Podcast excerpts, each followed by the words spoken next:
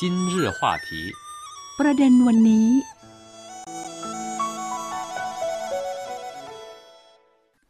สวัสดีครับคุณผู้ฟังต้อนรับสู่รายการประเด็นวันนี้ วันนี้คุณผู้ฟังอยู่กับผมทิมสันตาสมบัติ และคุณศิวัตราสินพุทธาดล สวัสดีครับคุณศิวัตรา สวัสดีค่ะคุณทีม สวัสดีค่ะคุณผู้ฟัง ต้องบอกว่าช่วงนี้หลายคนบอกว่า ครับ ปรากฏการณ์ climate change เนี่ย ฮะ มันรุนแรงมาก ในจีนเองจริง ๆ เราก็สัมผัส ปรากฏการณ์นี้เหมือนกันเนาะเพราะว่าอย่างดิฉันคุยกับเพื่อนที่เซี่ยงไฮ้เนี่ย ร้อนขึ้นไปถึง 40 กว่าองศาคุณทิม จริง ๆ ที่ปักกิ่งเองเนี่ยก็เป็นปกติเป็นเมืองที่แห้งแล้งนะครับค่ะฝนไม่ค่อยตก แต่ปีนี้ก็สัมผัสได้อย่างชัดเจนเลยว่าฝนตกค่อนข้างบ่อย แล้วก็เป็นลักษณะที่เป็นพายุลมแรง มีฟ้าผ่าฟ้าร้องด้วยนะ ซึ่งเราอยู่มาสี่ปีกว่าก็ไม่ค่อยจะเจอ แต่ที่สำคัญที่สุดค่ะคุณผู้ฟัง คือ ฝนตกฟ้าผ่าฟ้าร้องของคุณทิมนะ แต่เวลาร้อนนี่คก็รับคือสุดใจเหมือนกันนะ ก็คือขึ้นมา 30กว่าฮะองศาดิฉันว่าวันนี้อีกไม่นานที่คุณจะกลับไปกรุงเทพเนี่ยก็จะเห็นว่าอากาศไม่ต่างกันเลยอืมคือเดินออกไปข้างนอกนี่ ต้องอย่างคุณทิมเนี่ยเรียกว่าเกือบอาบน้ำเพราะอย่างนั้น คือจริงๆร้อนแบบของจีน ทางเหนือของจีนเนี่ยนะฮะกับของไทยเนี่ยค่ะก็ไม่เหมือนกันซะเลยทีเดียวนะฮะเพราะว่าทางเหนือของจีนเนี่ยด้วยความที่ความชื้นค่อนข้างน้อยอืมนะฮะเวลาร้อนจริงๆเนี่ยก็จะเป็นร้อนแบบแห้ง ก็จะเป็นลมแดดได้ง่ายนะเพราะว่าแบบเหงื่อไม่ออกไงเราจะไม่ค่อยรู้ตัวว่าแบบร้อน แต่ว่าจริง ๆ แล้วอะ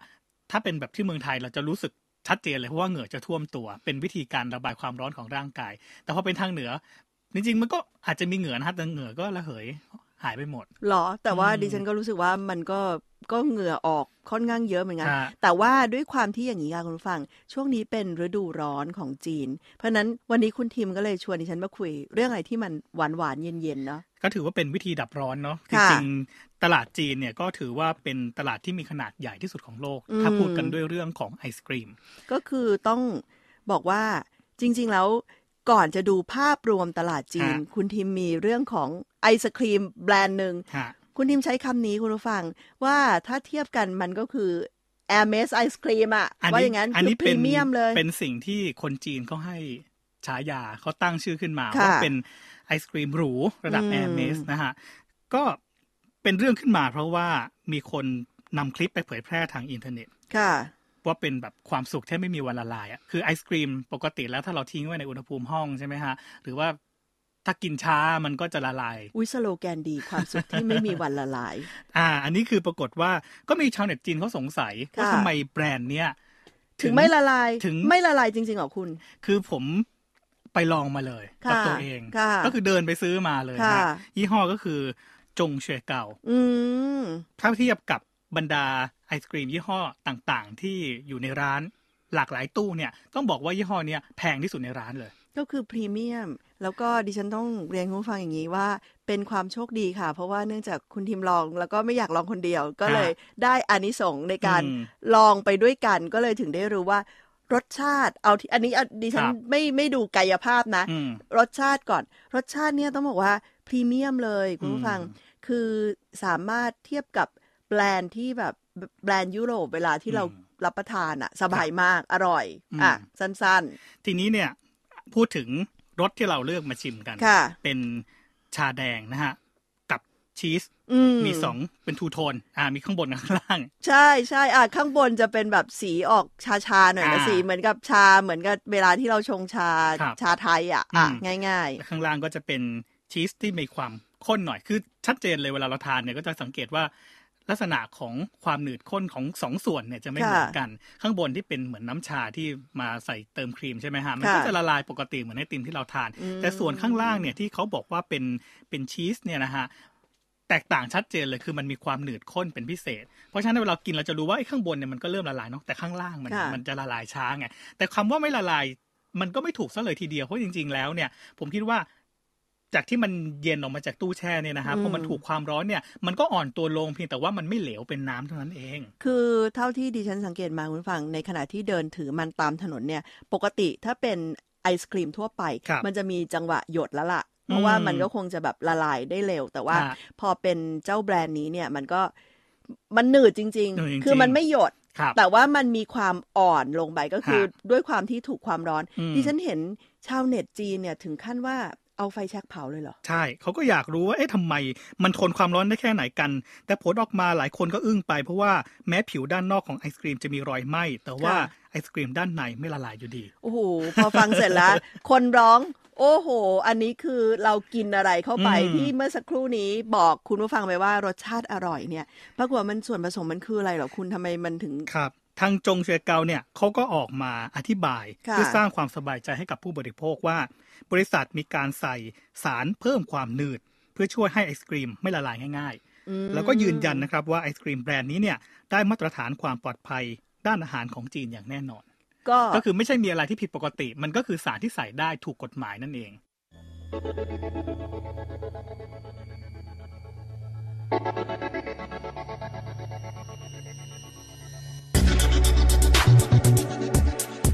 哒哒哒哒哒哒哒哒哒哒海风吹着你的头发，夕阳在云海中落下。你不用说话，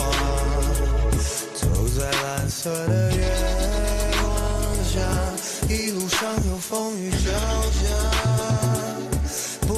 不同平行线在交叉。I giving you my heart，从此你不必再害怕，看银河满天繁星，让我全都摘下给你。我们唱同一首歌曲，把梦装进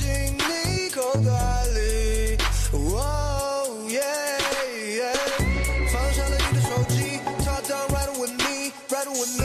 打开了自带机，插上了竹蜻蜓，竹蜻蜓，放下了你的手机，Talk down right with me，right with me，打开了自带机，插上了竹蜻蜓。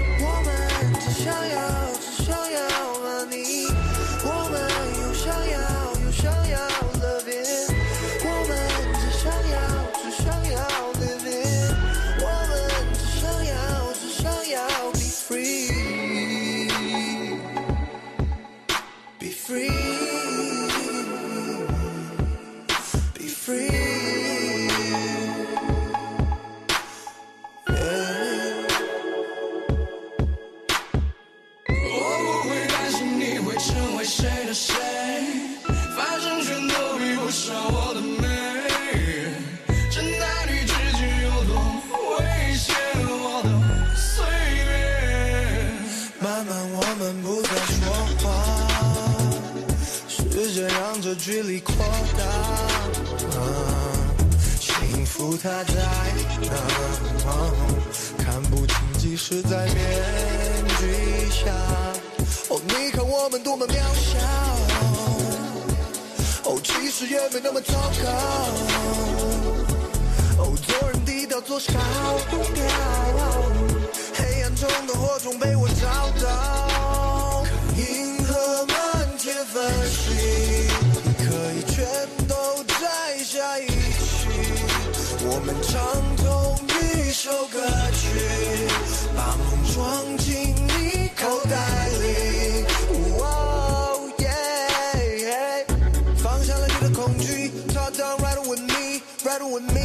开了自带机，插上了竹蜻蜓，竹蜻蜓，放下了你的恐惧，Talk down, ride with me, ride with me，打开了自带机，插上了竹蜻蜓。我不会担心你会成为谁的谁，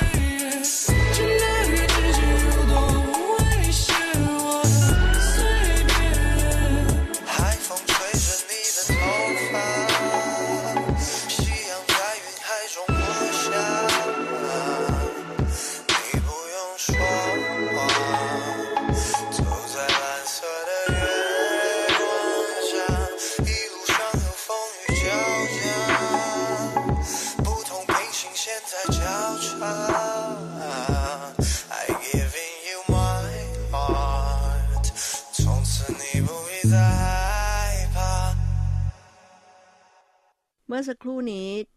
คุณทิม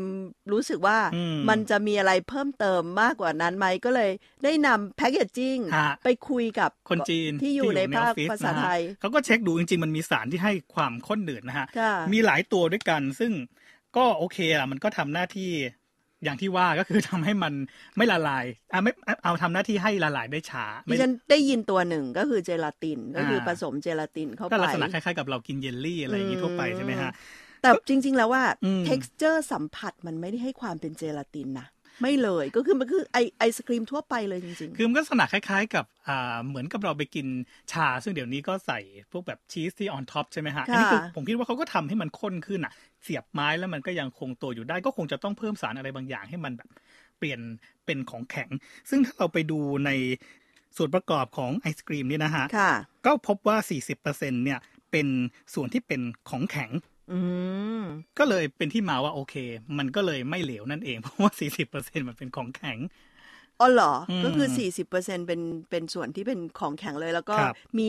มันก็จะแปลว่ามันจะต้องมีน้ำใช่เป็นส่วนประกอบแต่ไม่ใช่หลักละใช่ไม่ใช่หลักใช่อืมจริงๆเราก็ต้องดูว่าจริงๆไอศครีมก็มีหลายรสใช่ไหมฮะอย่างที่ค่ะเราทานเนี่ยก็จะรู้ว่าโอเค มันก็เฉพาะส่วนที่เป็นชีสเท่านั้นเองที่มันข้นไอศครีมรสอื่นก็ อาจจะปกติ อันนี้ก็อาจจะต้องเป็นเทคนิคของผู้ผลิตที่เขาก็เลือกใช้มาให้เหมาะกับผลิตภัณฑ์ของตัวเอง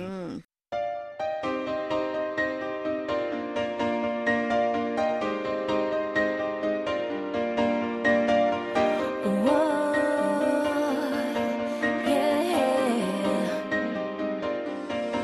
到底封闭多久的灵魂想在哪？到底压抑多少的欲望会倒灌？每 总是不从来能学来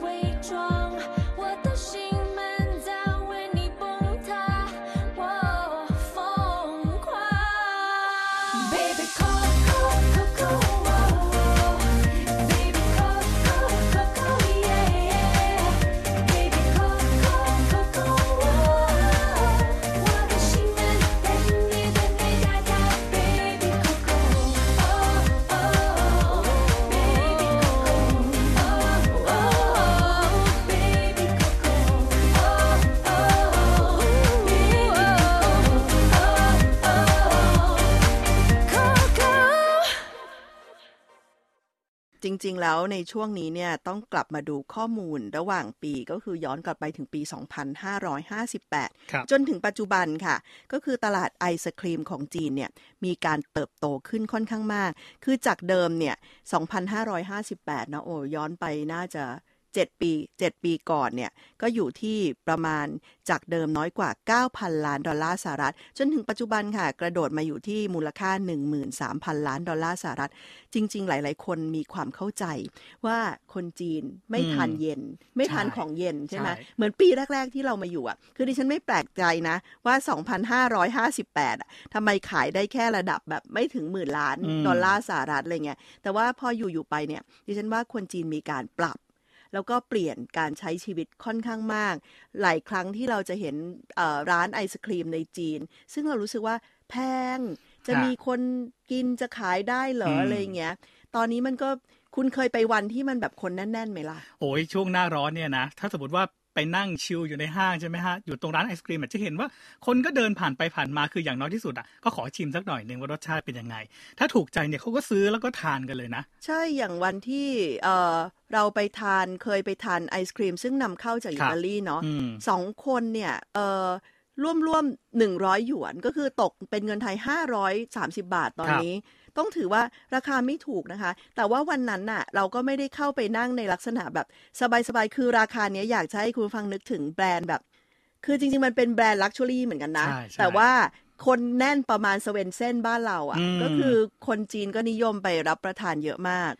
ตัวเลขเนี่ยนะฮะก็คือว่าจริง ๆ คนจีนเนี่ยเขาทานไอติมเนี่ยนะฮะก็ไม่ได้มากสักค่ะเท่าไหร่หรอก แต่ว่าเขา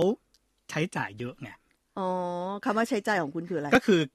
ราคาในการซื้อมูลค่าของผลิตภัณฑ์ไอศกรีมในประเทศจีนเนี่ยค่อนข้างสูง คือถ้าเราบอกว่าตลาดอเมริกาเนี่ยเขาทานเยอะอยู่แล้วล่ะอืมแต่ว่าถ้าเทียบเป็นเม็ดเงินที่คนจีนใช้จ่ายในตลาดไอศกรีมเนี่ยสูงกว่า คือเรารู้สึกว่าเวลาที่เราเดินทางไปอย่างสหรัฐอเมริกาอืมเนี่ย เราเห็นคนที่ไปซูเปอร์มาร์เก็ตซื้อทีหนึ่งเป็น quart เรารู้สึกมันเป็นเรื่องปกติเนาะใช่คือในจีนเองอาจจะยังไม่มีแบบนั้นแต่คนนิยมที่จะออกไปทานข้างนอก แล้วก็อืมบริโภคเอ่อ แบรนด์ที่อาจจะมีราคาสูงหน่อย แต่ว่ามีคุณภาพดีหน่อย คือคนจีนเขาจะกินแบบเป็น portion เล็กๆไงเขาค่ะเขาก็มีมีความเชื่ออยู่ว่าของเย็นไม่ควรทานมากใช่ไหมอ่าใช่ก็ถ้าเทียบกับตลาดอเมริกาแล้วคนจีนน่ะ ก็ยังกินน้อยกว่าต้องสิบเท่าอือืมมแต่ว่ามูลค่าในตลาดอาจครับจะตอนนี้อาจจะใกล้เคียงกันละใช่เพราะว่าแม้ว่าคนจีนทานน้อยแต่ว่าเป็นตลาดใหญ่แล้วก็ มูลค่าการบริโภคในแต่ละครั้งอาจจะค่อนข้างสูง และนี่ก็เป็นเรื่องราวทั้งหมดที่เกี่ยวข้องกับอุตสาหกรรมไอศครีมจีนนะคะ ที่เราทั้งสองคนนำมาฝากคุณผู้ฟัง วันนี้เวลาหมดลงและค่ะดิฉันสิวัตราสินพัสุธาดลและคุณทีมสันตาสมบัติลาคุณผู้ฟังไปก่อน พบกันใหม่ในครั้งหน้า สวัสดีค่ะ สวัสดีครับ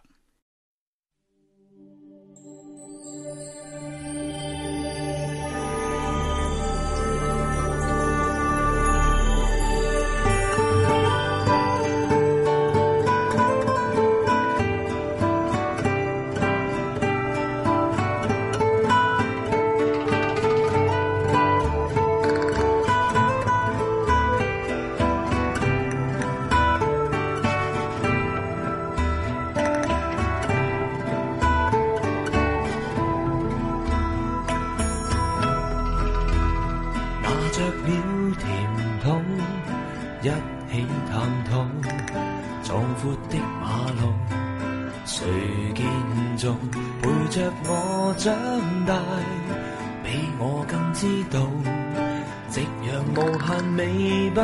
美好，我怎么歌颂你，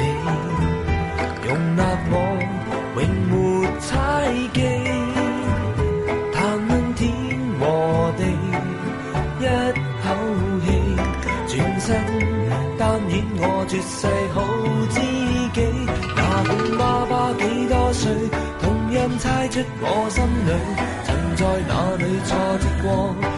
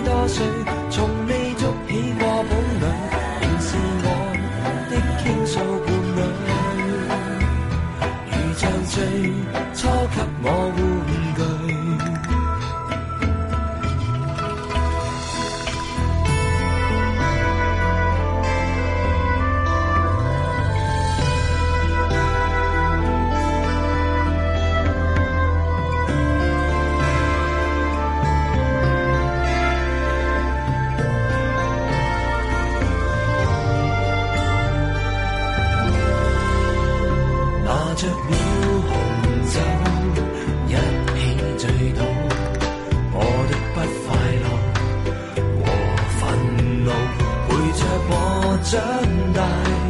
比我更知道，夕阳无限美不美好。我怎么过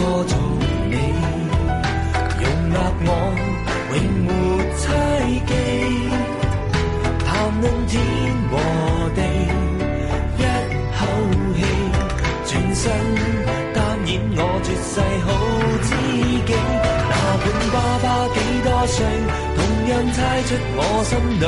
曾在哪里挫折过，陪着我唏嘘。我很开心遇着烦恼想淌泪，你总会送给我半杯汽水。那管爸爸几多岁，从未捉起过堡壘，仍是我的倾诉伴侣。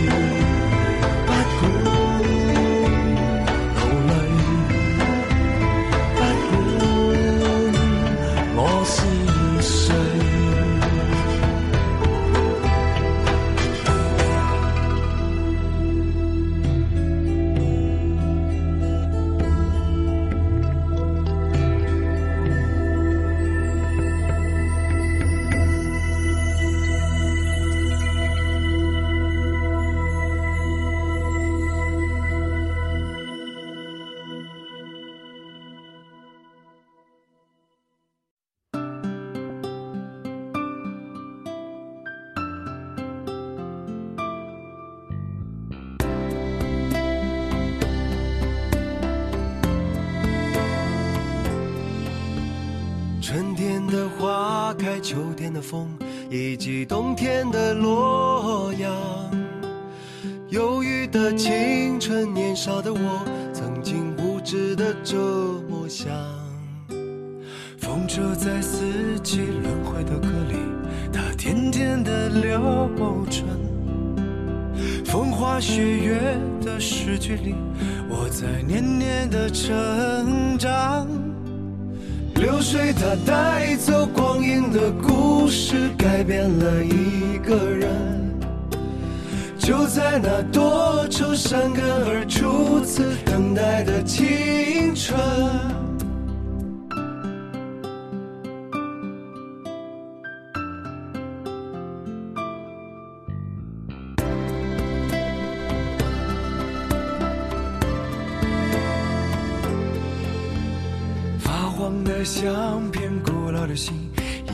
褪色的圣诞卡。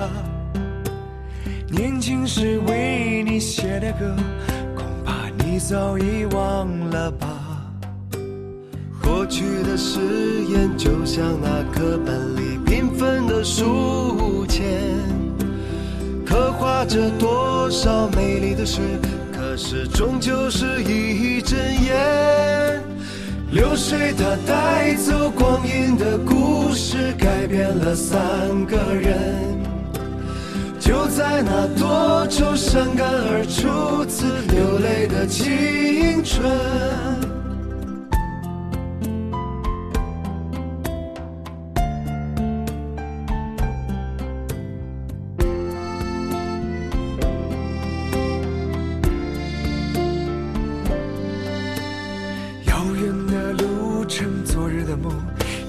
远去的笑声。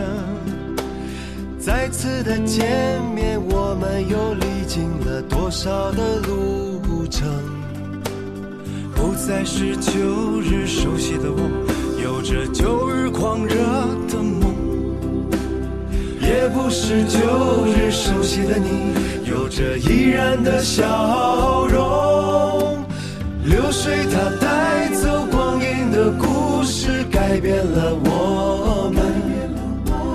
就在那多愁善感而初次回忆的青春，流水它带走光阴的故事，改变了我。